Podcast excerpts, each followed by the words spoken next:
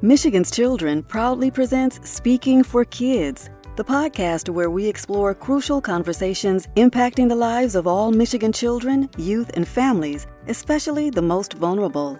Join us each month as we explore public policies and issues in the best interest of our kids and families. We'll bring you lawmakers and policymakers, advocates fighting for change, and the people most affected by those decisions. With our host, Matt Gillard, President and CEO of Michigan's Children, we'll invite you to become engaged too and show you how to take action on what matters most to you. Episodes are recorded live and shared virtually on YouTube and the audio hosting sites Apple Podcasts, Google Podcasts, and Spotify. Welcome back to Speaking for Kids, the podcast from Michigan's Children. I'm Matt Gillard, your host and the president and CEO of Michigan's Children. We're recording this episode on March 17th, 2022.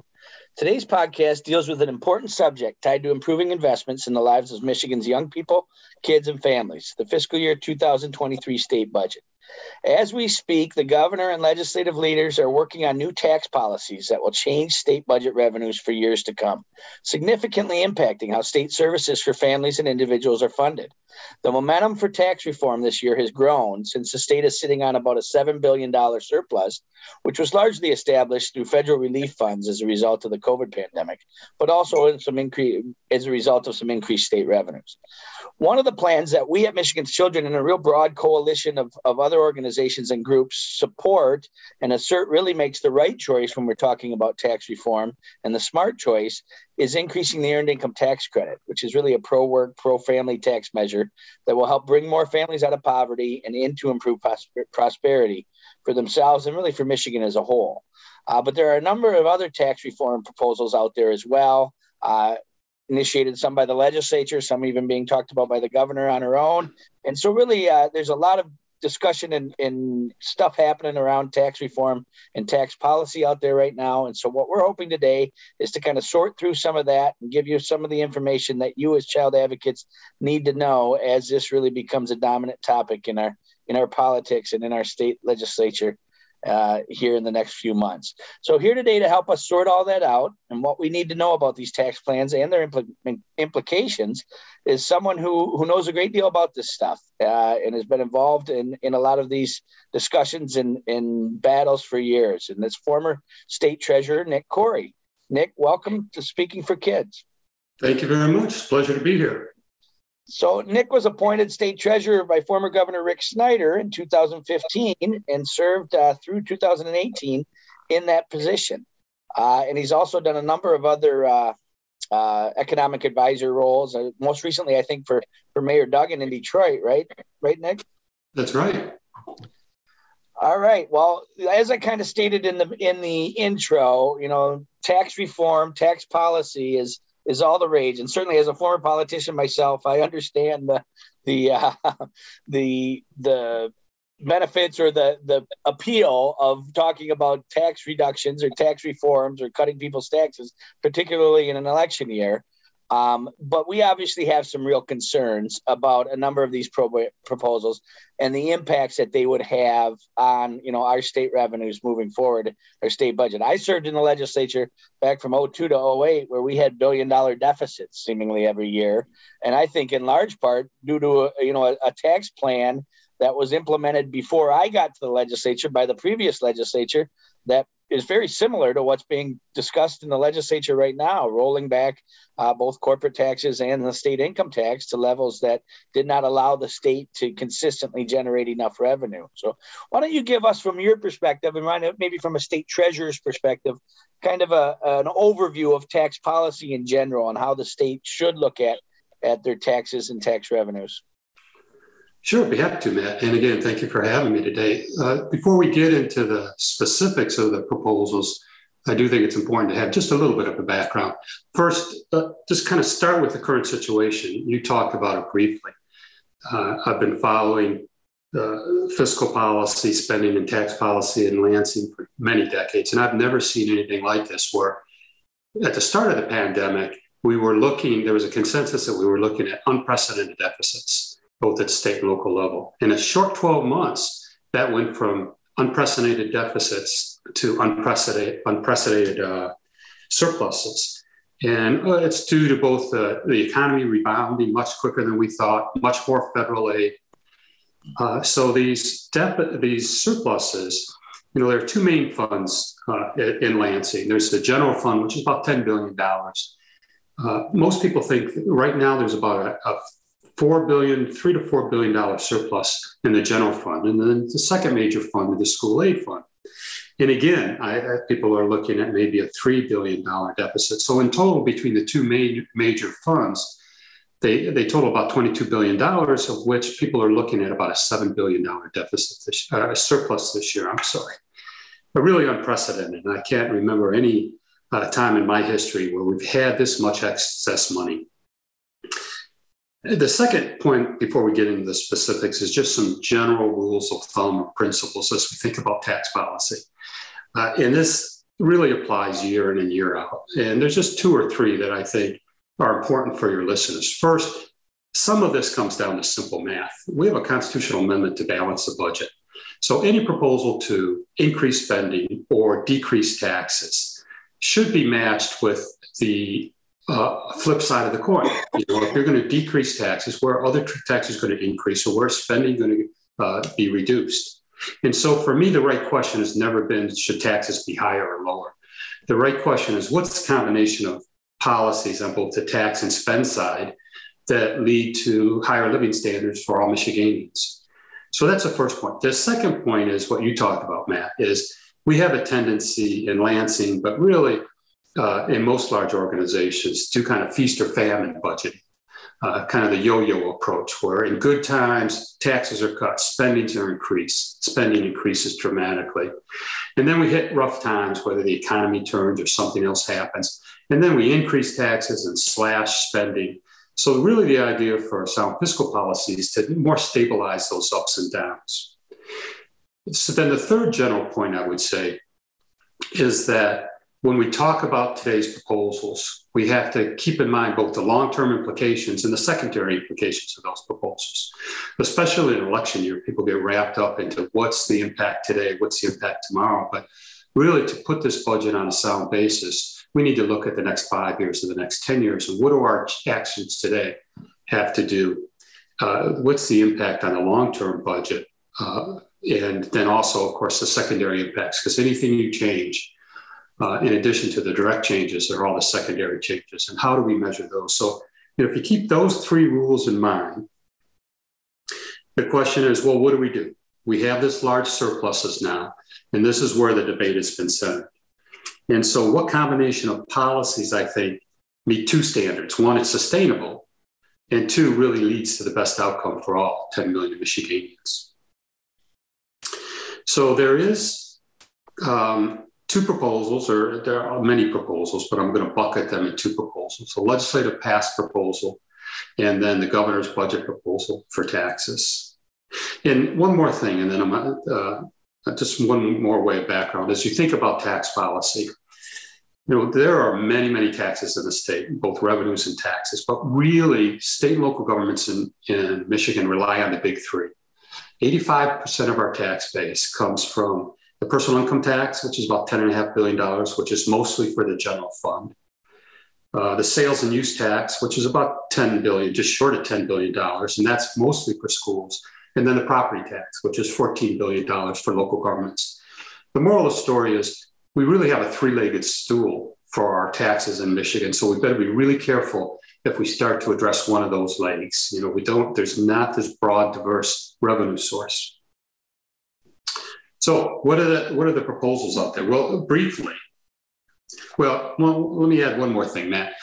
That you know I'm no longer part of the fray.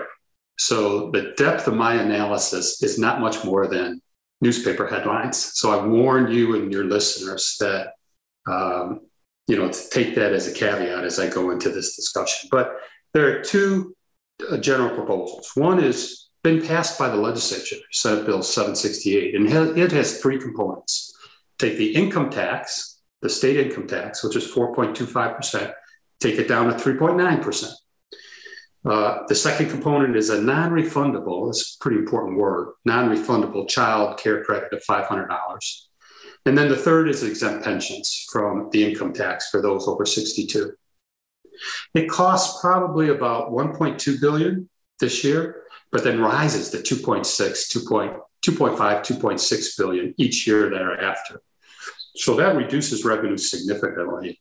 But think about it as two and a half billion dollars on a $10 billion general fund and a $10 billion, $12 billion school aid fund.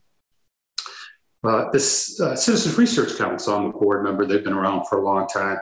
They estimate that under the legislative proposal, the budget is balanced in this year, 22, and balanced in 23 because of these large surpluses. But then starting around 2024 would lead to this legislative tax proposal, would lead to about a billion dollar deficit. Now you got to be careful of the word deficit because it doesn't really mean deficit. It means there will be a deficit unless other spending is cut or other taxes are raised. But given current projections of spending and current revenues minus the legislative tax proposal without other action, it looks from the Citizens Research Council's perspective about a billion dollar deficit. That's bucket one. Bucket two is the governor's tax proposal as part of her uh, 2023 budget. She has two pieces. One is a pension exemption. It phases in longer, but again, uh, ends up exempting pension income from the state income tax. And then an increase in the earned income tax credit. Um, so those two pieces, you know, again, the, the legislative proposal is about two and a half billion dollar reduction. The governor's proposal, all phased in by 2025, is about 700, 750 million. So that's about the magnitude, about a third of the legislative tax cuts. So those are the two proposals. Uh, you know, Absolutely. what do I think? Uh, this is the, where you get free advice or free opinions. Uh, you know, normally from tax policy, it is a broad-based low rate. You know, that you can't go wrong with fewer exemptions and just a lower rate that applies equally. But I don't think these are usual times. And I don't think that prescription applies now, mostly because you know, we've had this hollowing out of middle class over the last couple of decades, where middle class jobs have really been declining. And which led to this rising inequality in the entire nation, but also in the state uh, and especially among Black and Brown households. Um, and there's many ways of, of measuring it, and you know, there's United Way's concept of balance and all these kind of things. But most important, I think everyone recognizes this growing inequality and the hollowing out of the middle class. So I really think right now what we need is more targeted relief. And I think the uh, earned income tax credit uh, is is really uh, should be on the forefront of people's policy options. I think it passes all the tests for tax policy being fair, efficient, and simple. So basically, what the EITC does is this says if you're a working family and you're relatively low income, averages like $20,000 household income on average, although it can go up to 50,000, then you just get a, you get a refundable credit. So even if you don't have any tax liability, which many low income families don't, you get the credit. Uh, and it's a federal credit that most states piggyback on. So what we say in Michigan is whatever your federal credit is, you get a percentage of it here in, in your state as a refundable credit, regardless of whether you have a, a tax liability or not. It's tied to work, so it's an incentive for families to re-enter the labor market. But most importantly, it targeted those families most in need. And it's really simple because you know it's the all you do is take your federal credit and you multiply it by some number.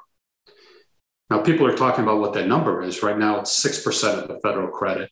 The governor's proposed 20. Senator Schmidt has a bill 417 that takes it up to 30. Uh, there's no magic number, but clearly the bigger the better.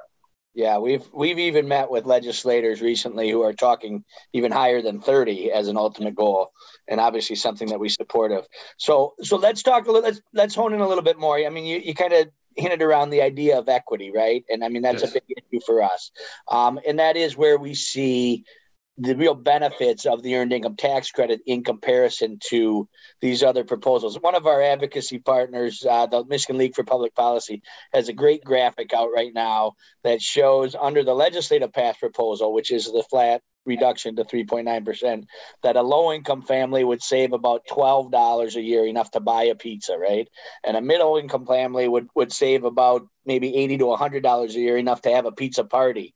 Whereas a high income earning family or, or, individual would save enough to actually fly to italy where pizza was invented and, and have a vacation over over four thousand dollars or, what i can't remember what the exact figure is but but i mean that it's you know it's a fun way to uh, unfortunately address a not too funny topic but the equity issue that you know unfortunately we see really at the heart of a lot of these tax proposals.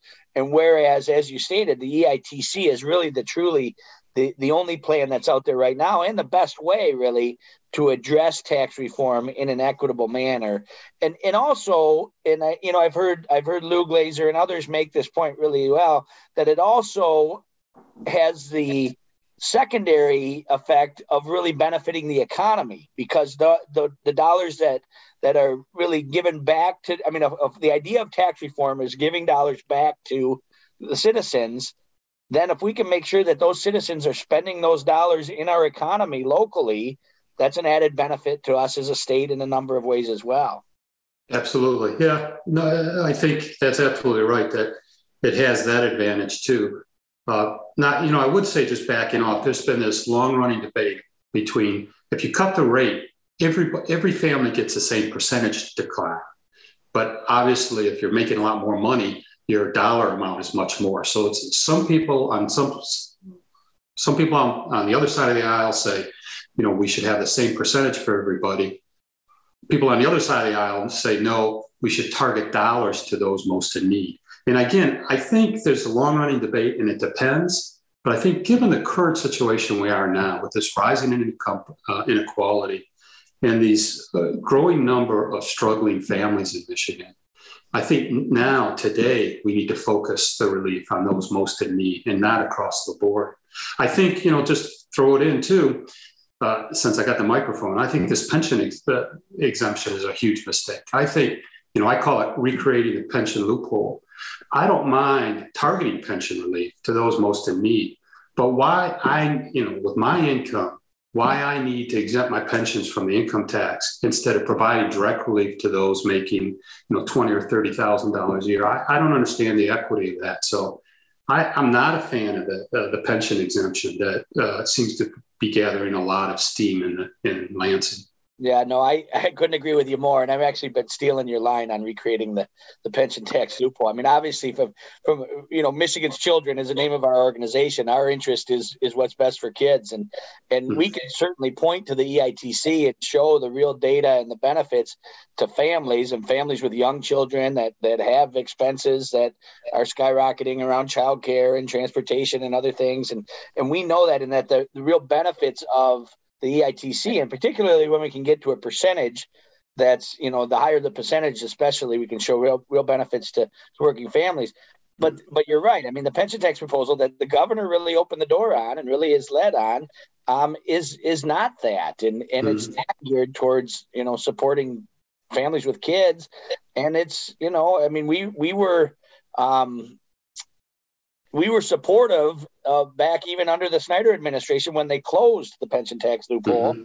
for those same reasons. Is that we knew at that time we needed the you know the revenue for the state to be able to invest in the programs and the supports and services for a lot of these families and young people and and yeah, I would make the argument that you know often on deaf ears with legislators who who are seem to be very very concerned and understandably so about what the old people in their district think because they're voting, but the old people have all the money, you know. right. I used to argue with Coleman Young, who's a good friend of mine, who's in the Senate all the time. Then I'd be like, Coleman, we got to tax the old people. They got all the money. Where else are we going to get the money? Yeah. And I think, I mean, the last I saw, I think we were one of only at that time we were one of only 14 states that we're not taxing pension as income. And I don't know if that number has changed, but it's not. I mean, the vast majority of states uh, do, you know, as we're doing now, tax pension income as regular income in some way, shape, or form. And so we, yeah, you know, I think what it points out, Matt, is that we both have a lot of years under our belts because yeah. some of these arguments, like should we tax senior income or not, it, it's been around for 40 years or so in the state of Michigan.